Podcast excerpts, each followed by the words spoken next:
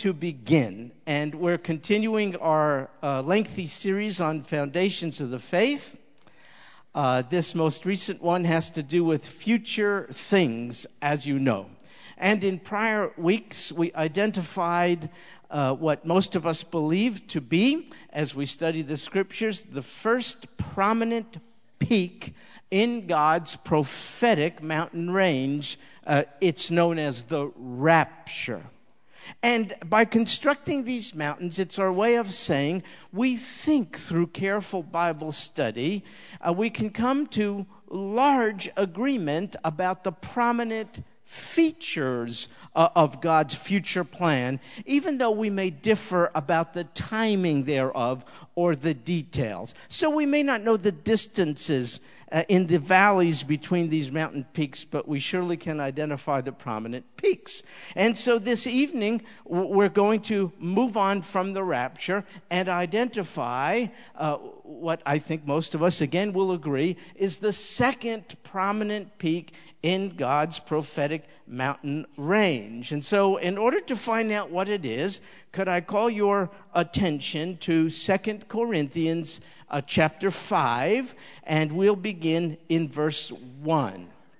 Here's what it says. Paul, of course, is speaking. For we know that if the earthly tent, he was a tent maker, you know, so he's using this as a metaphor for what do you think he means by the earthly tent?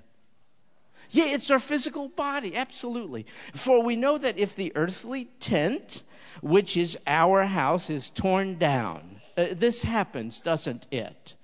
Uh, um, the aging process, sometimes the disease process, and in Paul's case, sometimes the process of being persecuted and brutalized for the faith. So if the physical body is torn down, he says, we know we have a building from God, a house. And you see, he's again speaking in metaphorical terms a house not made with hands, eternal in the heavens.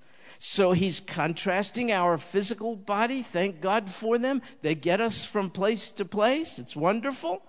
But though they decay and oftentimes are diminished, uh, with regard to mobility and usefulness, do not despair, says Paul, because we could look forward to our heavenly bodies glorified and fit, unlike these, for eternity. And then he goes on to say, For indeed, in this house, this body, we groan. You know, if you're having a little bit of a difficult time living life, that's probably normal if you're a Christian. It just isn't smooth sailing for most of us. There's a measure of groaning uh, while we occupy this physical dwelling. He says, We groan longing to be clothed, you see, with our dwelling from heaven, inasmuch as we, having put it on, will not be found naked. That is to say, vulnerable and susceptible uh, to the things that cause us to groan. We groan. There are aches, there are pains. Do you know in some churches, I guess, we don't have the permission to fess up to that and admit to it you always have to, when someone asks you how you're doing, you always have to say something, well, untrue, like fine. It may be fine once in a while, but generally speaking, it's a challenge. There's a pruning process. We're being conformed to the image of Christ. He is excising from us all that which will have no place in the eternal kingdom. It's a cutting of way of excess baggage. It's a, um, it's a, um, it's a specifying of sin areas in our life. That's not fun to realize what we're made of. And so we groan. There are aches, there are physical pains, there are trials, there's testing, tough times. But Paul says uh, our approach ought to be not to deny this, but rather to hope for the day when we will occupy groan proof bodies, groan less glorified heavenly bodies. They will not be naked, that is to say, vulnerable to the throes of this life. For indeed, says he, while we are in this tent, we groan, being burdened, uh, because we do not want to be unclothed, but to be clothed, so that what is mortal will be swallowed up by life. So Paul believed, as we speak about future things here, we indeed have a future. In fact, he intimates it's a glorious one. He says, One day we will, in fact, be clothed in that which is fit for life. We don't look forward to a dying, a death. Oh no, the mortal will be swallowed up for Christians by life, eternal life. Furthermore, he says, Now he who prepared us for this very purpose is God, who gave us the Spirit as a pledge. Oh, I love that. It's not the first time in the Bible it says something like that. Listen, little fun exercise. Can you think of any evidence of the Holy Spirit in your life? This is just private. Don't yell it out if you don't mind. Uh, just think of something that you can clearly attribute to the Holy Spirit and only Him. One time I offered the illustration as a new Christian. Um, I used the Lord's name in vain on a basketball court. And I had done that really for most of my life. But on this particular occasion, soon after I became a Christian and uh, was indwelt by the Holy Spirit, oh my goodness, I felt astoundingly uncomfortable in doing the same thing I had done without any problem for years before that. Oh, and I found out, wow, God, you really did move in. I don't know how you squeezed your immense self in this little Jewish body, but oh, your spirit actually has made my body his abode. And so the conviction of sin for the first time noticeable conviction of sin was to me evidence of the Holy Spirit. Maybe other things, maybe a fresh understanding of the Bible. You might have read the Bible at one prior time in your life, but then you met the author of the Bible. Uh, you entered into a new relationship with him, and now what was dead letters and kind of a closed book now it's like a love letter to you. Now it takes on a dynamic. Now it's living and active. Now it applies to you. Now you feel like though everyone could read it, much of it, when you read it, is for you and you alone. See, that's an evidence of the Holy Spirit. So uh, this is good news. If you see any such thing, a burden for a lost person, that has to be attributed to the Holy Spirit. Before you were regenerated and had the Holy Spirit, you could care less about lost people. You were one. An interest in the well being of your local church, an interest in actually coming to it. Folks, about the last thing in the world I would want to do is go to some Baptist church before I was a Christian. Are you kidding me? Even now, it's a bit of a challenge. so, you see, these are marvelous evidences of the, of the Holy Spirit. All that to say, if you see any one of those, none of those are naturally generated. They're all divinely generated. That is an evidence that you have the Holy Spirit. And if you have the Holy Spirit, that's the pledge that God will fulfill just what Paul said the Holy Spirit is your earnest money. You know, you're making a purchase on a house and they say, well, look, you know, to show this is a good faith offer, write out a check for $500 and you, you write out a check for $500 or whatever it is. And that just means you'll consummate the deal with the rest of it later on. Well, God sent the Holy Spirit kind of as, pardon the expression, as his earnest money, if you will, an indication of the fact that there will come a day. Don't doubt it for one minute, even though we're groaning right now. Don't get carried away with that. Don't get too absorbed with it. Uh, he gave us the Holy Spirit as an indication. If I made that deposit in your life, I tell you, there will be a day when I will consummate the deal. It'll be the marriage supper of the Lamb. We'll talk about it one of these days. So Paul says, Oh, God did this. This is his purpose for us, though we groan in this physical body, uh, not to despair, for one day we will occupy uh, bodies fit for eternal life. Therefore, being always of good courage, and knowing that while we are at home in the body, we are absent from the Lord. Common sense, right? While we are at home, here, living in this physical body. We are absent from the Lord, for we walk by faith, not by sight. We are of good courage, I say, and prefer, rather to be absent from the body than to be at home with the Lord. Could you say amen to that? You see, that's a sign of the Holy Spirit in you. Right there. You would rather vacate this physical body, this life, so as to go to be in the presence of Almighty God. A natural person has no such interest in doing that. So, uh, as I read this, let's simplify things. There are only two possible locations for you if you're a Christian. One is at home in your physical body, and the other is absent from it and at home with the Lord. That's it. You're not floating around somewhere as some disembodied, I don't know why. There's no limbo, there's no intermediate, there's no. You is either here or you's there. That's it. Now, all this stuff affected Paul in a very practical way. What, what, what Paul just gave us is called theology. And good theology is essential in order to make good application. He just gave us good theology, but that's not good enough. You don't just stop with good theology. Now you got to do something about it. So here's that step. Second Corinthians chapter 5 verse 9. Therefore, in light of all that Paul has told us in the preceding verses about this marvelous hope we have, in that though we groan now, we rejoice in the expectation of a glorious, eternal body when we're present with the Lord Jesus Christ. Therefore, says he, we also have as our ambition. What's yours? It ought to be this, if you're a Christian. Whether at home or absent, to be pleasing to Him. Life's complicated, right? This simplifies it. Here's the application if you are born anew.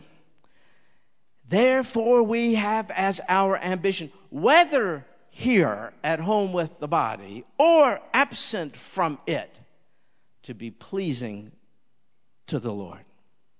So, Paul made pleasing his Lord his goal in life, whether here or there, whether alive in Christ in this physical body or having passed on in Christ and now literally in his presence, his ambition was the same to be pleasing to him. Why? Next verse tells us, 2 Corinthians 5:10, here's why. For we must all, it's not an option. For we must all appear before the judgment seat of Christ, so that each one may be recompensed for his deeds in the body, according to what he has done, whether good or bad. Paul found his motivation to live in such fashion that all he did was pleasing to Christ. He found his motivation to have that ambition from the sure and certain occurrence of this next future event. And I'm a little nervous because I got to make this stick. And I don't have a good track record. Let's see. Hang in there. What do you think? Thank you. Thank you for showing appreciation for little things. It is the judgment seat of Christ, and I believe that is the next significant, prophetic event, the next significant future peaked experience for us to anticipate. Now, if you're like me, you're thinking what I did. I'm thinking, wait just a second. I'm rejoicing in that I'm saved. I thought I was saved from judgment. Now I'm reading in the Bible about this event which I am obligated to be at, for we, Christians, must all show up. And I'm thinking, uh, I've read about the grace of God, and now you're talking to me about the judgment of God, and it's like oil and water. I can't get the two to be harmonized. What do you mean, judgment seat of Christ, as Paul speaks of it? Ah. It is not judgment with respect to our sin, it is judgment with respect to our service. Why is it not judgment with respect to our sin? Because that already took place when all of it was laid on the shoulders of the Lord Jesus Christ as our sin substitute. There is another judgment for sin. It's going to take place uh, at a place called the Great White Throne. I'm not going to be there, and neither are most of you who are Christians. That's the judgment that those who have rejected Christ face. That's a judgment for sin. This one, the judgment seat of Christ, is not that. It's a judgment for our service as saved people. Our salvation experience, if we're in Christ, is done. The deal is sealed. The Holy Spirit is given as a down payment of it all. Please don't doubt your salvation. But now that we're saved people, He's going to evaluate us, is our Savior, according to the deeds done in the body. So, we are not saved by good works, but we are indeed saved for the doing of good works. And the extent to which we did those things expected of us is the issue at hand at the judgment seat of Christ for we must all appear before it. And the we, I think you can see as we've examined the context, those are Christians. That's who Paul is speaking of, not anybody else. So our salvation has already been settled, determined by faith placed in the finished, that means complete, redemptive work of Jesus Christ. But our deeds in the body determine the rewards which we will receive from him. This takes place at the judgment seat of Christ, and this, I believe, takes place immediately after the rapture. So that's why I posted it on the second mountain peak. So let me call your attention to Luke chapter 12, uh, verses 12 to 14. And he, that's the Lord, also went on to say to the one who had invited him, when you give a luncheon or a dinner, do not invite your friends or your brothers or your relatives or rich neighbors. Otherwise, they may also invite you in return, and that will be your repayment. But when you give a reception, invite the poor, the crippled, the lame, the blind, and you will be blessed, since they do not have the means to repay you, for you will be repaid, look, at the resurrection of the righteous. Ah. So, rewards for deeds well done is associated with the resurrection of the righteous. And this resurrection, the resurrection of the righteous, is associated with the rapture. There's another resurrection to come. That one is not for redeemed people, that is for unredeemed people at the great white throne.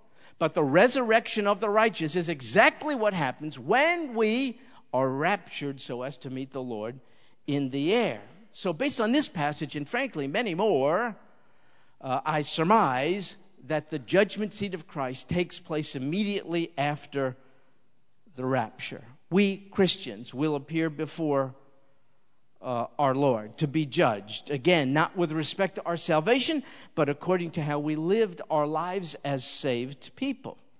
Now, the readers to whom Paul wrote understood what he meant when he used the phrase judgment seat, because in their language it was just one word, and this is the word bema.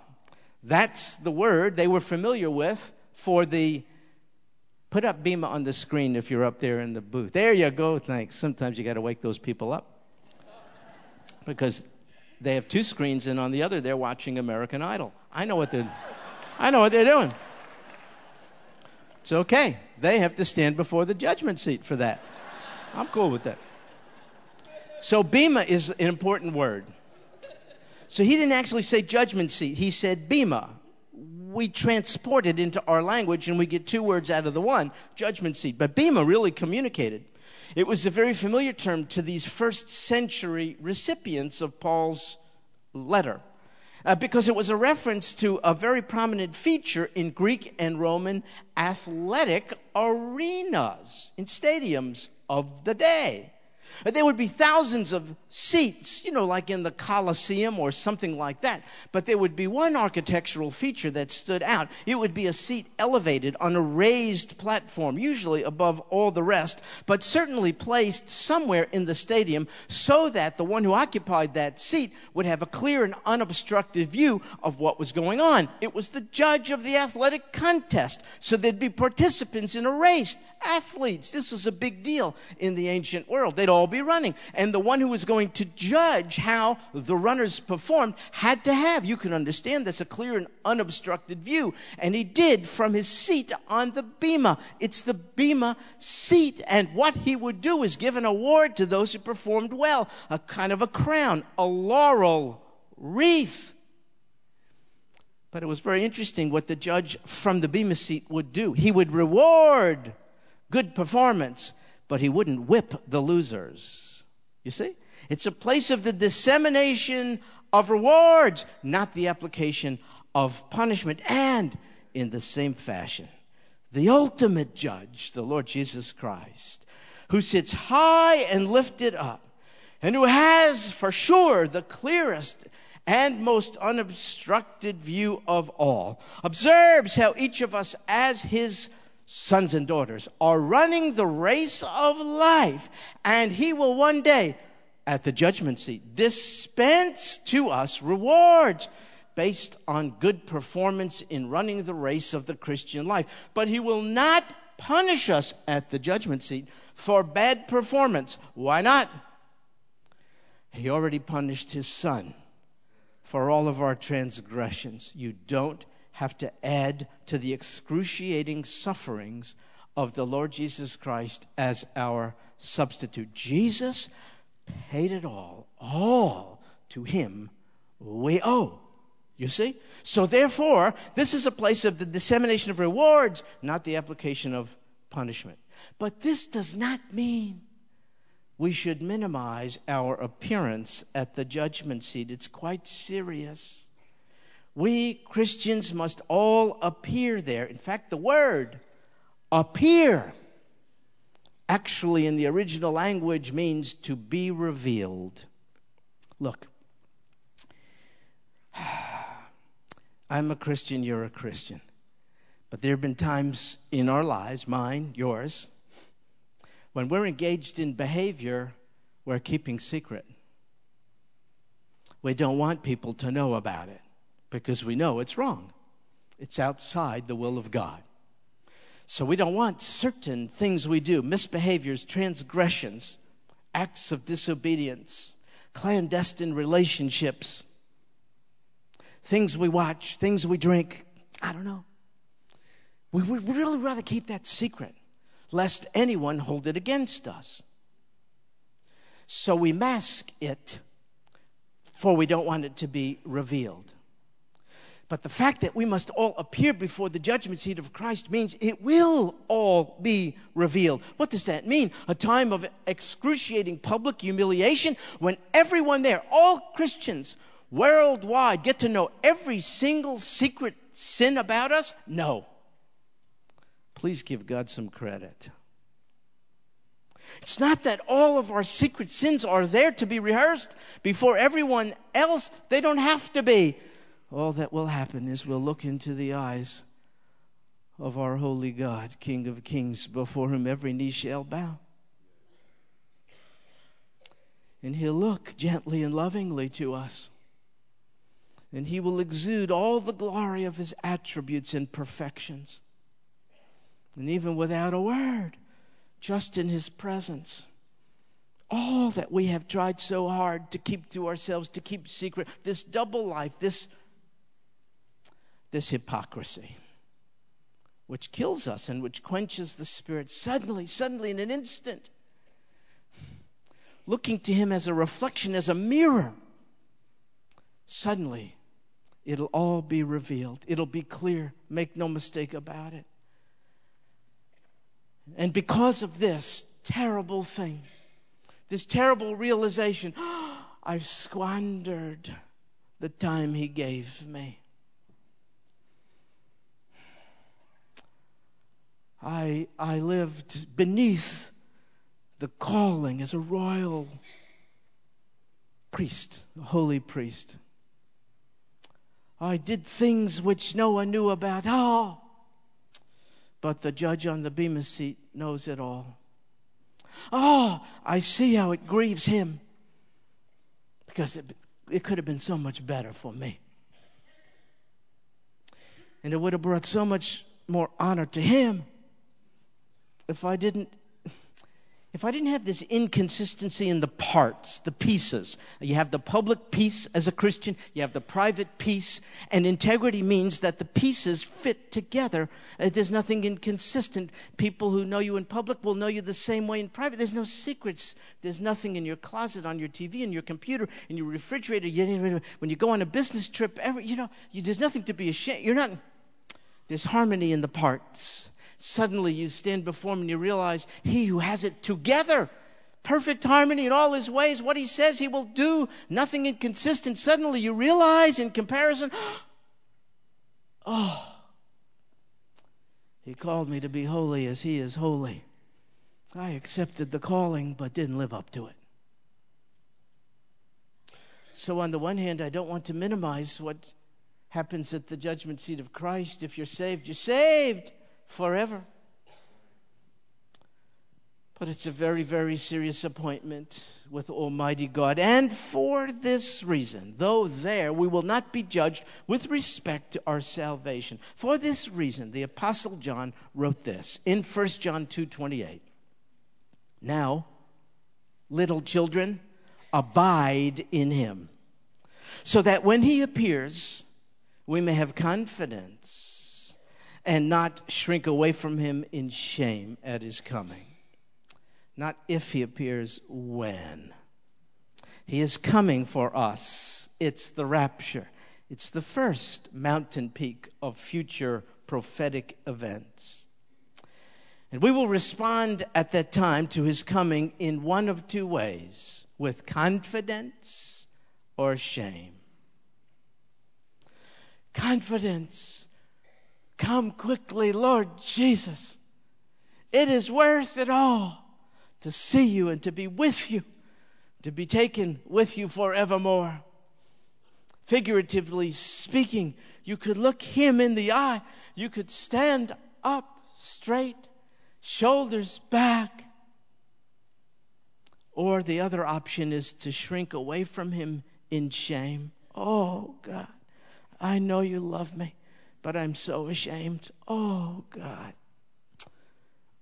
And there's no other chance to redo it. Lost opportunities, money squandered on things that don't count for eternity. The eye gate focused on things we should not be watching. Lottery, gambling, certain movies, eh, most movies, um, substances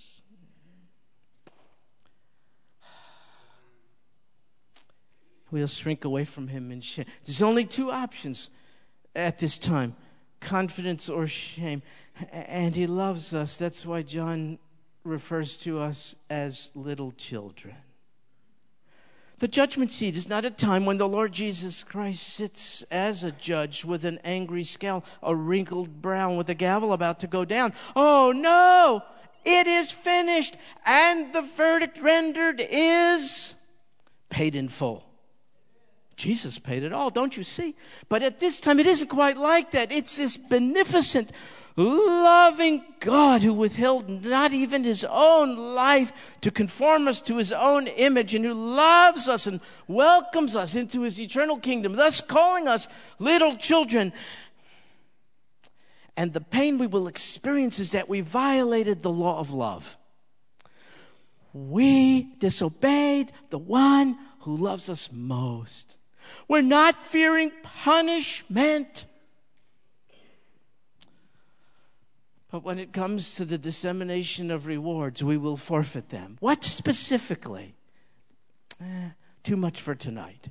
We'll, we'll, we'll, we'll, talk about it next week. Well, what, what, what are they like? But, but, but let me just point out now when we stand before the judgment seat of Christ, we will be evaluated according to this thing, this phrase that, uh, that John inserted in the verse we just looked at. It has to do with abiding in Him in this life. He will evaluate us then uh, to the extent in which we abided in Him in this life. And what does that mean? It means to live in the atmosphere of the Lord Jesus Christ. It means to take Him in, it means to breathe Him in. It means to be mindful of Him. It means to run to Him and not to seek to run away from It means to cling to Him. It means to depend on Him. It means to be devoted in Him. It means to ask, What would this Jesus have me do? That's what it means to abide in Him. It means to draw in this life on His life as the very breath of life. It means to so cling to Him that His life shapes ours. We begin to look more like Him, God and Son, God and daughter. It means a relationship of dependence. It doesn't mean self reliance. It doesn't mean believe in yourself nonsense. It means to be emptied of self so as to be filled by the very Spirit of Jesus Christ. It means to say, Oh, my adequacy is from above. It means to cling to Him in a relationship of intimacy. And that, the extent to which we have lived that way, is the basis of rewards at the judgment seat of Christ. Rewards gained or rewards lost. I know we are saved freely by faith in Christ. I hope you know that. But we will be evaluated to the extent to which we lived a Christ dependent life. So, faithfulness to abide in, to depend on, to draw from, and to obey the Lord. Governors have uh, mistresses and politicians lie to get elected and the home and garden show has same sex people living as life partners, prime time for our kids to watch. And we become anesthetized to the wrongness of it all. They look happy, they're not hurting anyone. Yes, they're destroying their souls. They're extinguishing the very image of God with which they were created. It's deicide. They're killing the God image in them. Don't tell me they're not hurting anyone. And they're diluting God's holy standards by which He wants us to live.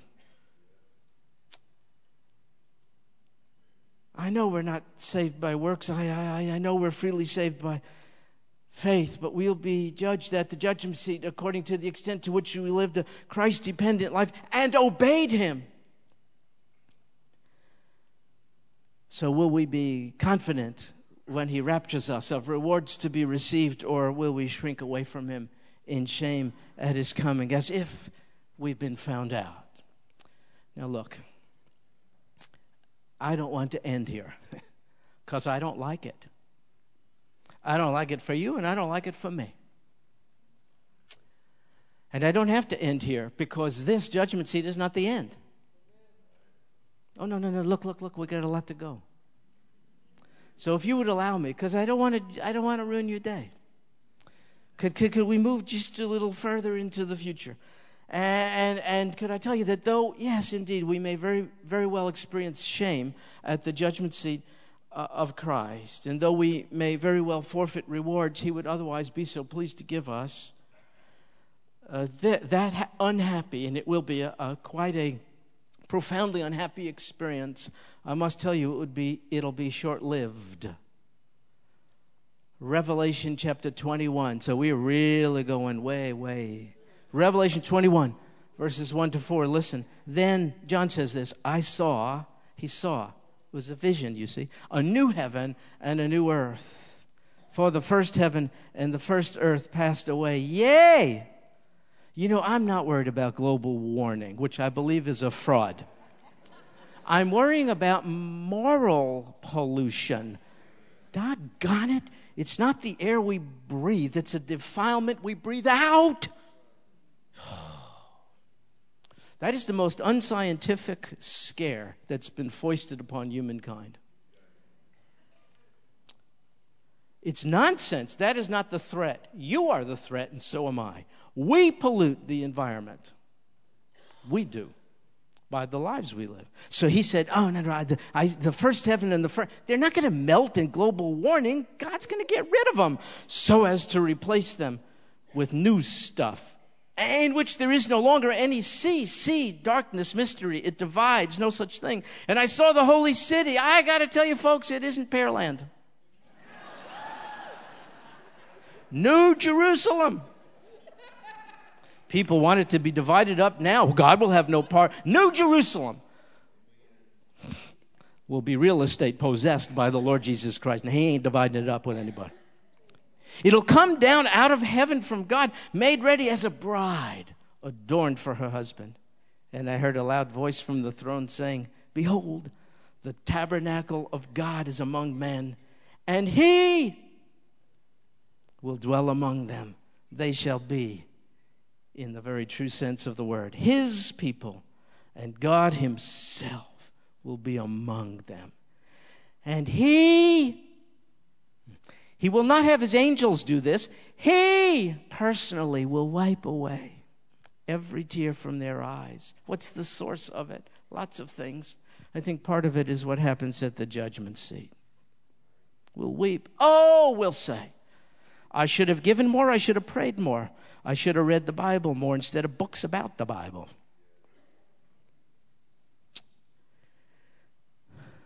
I should have trusted him more will cry, Oh, I should have trusted you more.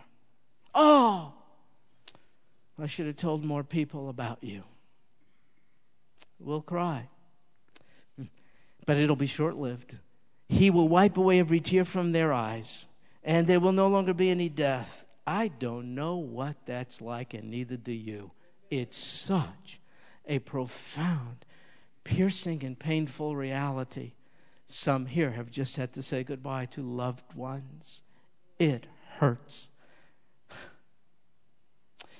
Can you imagine a, a reality, a, new reality in which death, which is so very present uh, in our midst today, it's not there?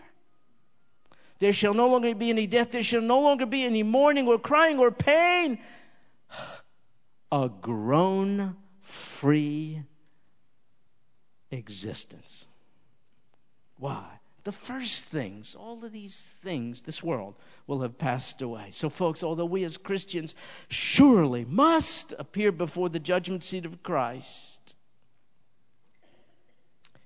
so as to be evaluated for deeds which we have done in, while in this physical body, and though we will there experience some measure of regret, we will also quickly realize once again what is ahead for us in the heavenly life, which we will enjoy with the Lord Jesus Christ forever, and we will rejoice. Therefore, to repeat Paul's words in 2 Corinthians 5 9, therefore, we also have as our ambition, make it yours. I'm trying to make it mine. We could help each other. Let's make it our ambition. Whether at home, here, here in this body, or the Lord calls us out of this body to Him, or absent from this body, let's make it our ambition to be pleasing to Him. Therefore, since even this will give way, be absorbed with the intense eternal bliss of being in the very presence of Almighty God forevermore, never to be separated from Him again. Therefore, let's make it our ambition now to do better in pleasing Him. I love this song. It invites commitment again and again, all to Jesus. I surrender all to Him. Would you stand with me? As you can see, we're fixing to sing this. All to Jesus I surrender. Listen, listen. I, I, would you mind if we sing this? This will be our last um, ingredient tonight. But I wonder if you would be willing to sing it um, by way of renewed commitment uh, to 2 Corinthians 5 9. Therefore, whether at home or absent, we make it our ambition to be pleasing to Him. Would you let this musical uh, device uh, be your opportunity to say, Oh God, I will resolve the inconsistency between my public persona and my private life. Oh God, I'm going home to burn those magazines. Oh God, I'm doing things differently. Oh God, I'm going to get help with my uh, pattern of sin that I'm in bondage to now. I need some help. Oh God, I want to live a holy life, for that is what you called me to do. Because, oh God, I want to be confident and not ashamed at your coming. Would you let the words of this very wonderful hymn be your invitation to make that renewed heart commitment? Sing it with me. All to Jesus I surrender, all to Him freely. I will ever trust in daily. I surrender. I surrender. All to thee, my blessed Savior. I surrender all. And so may it be your ambition and mine, whether at home or absent, to be pleasing to Him. My fellow brothers and sisters, little children of Almighty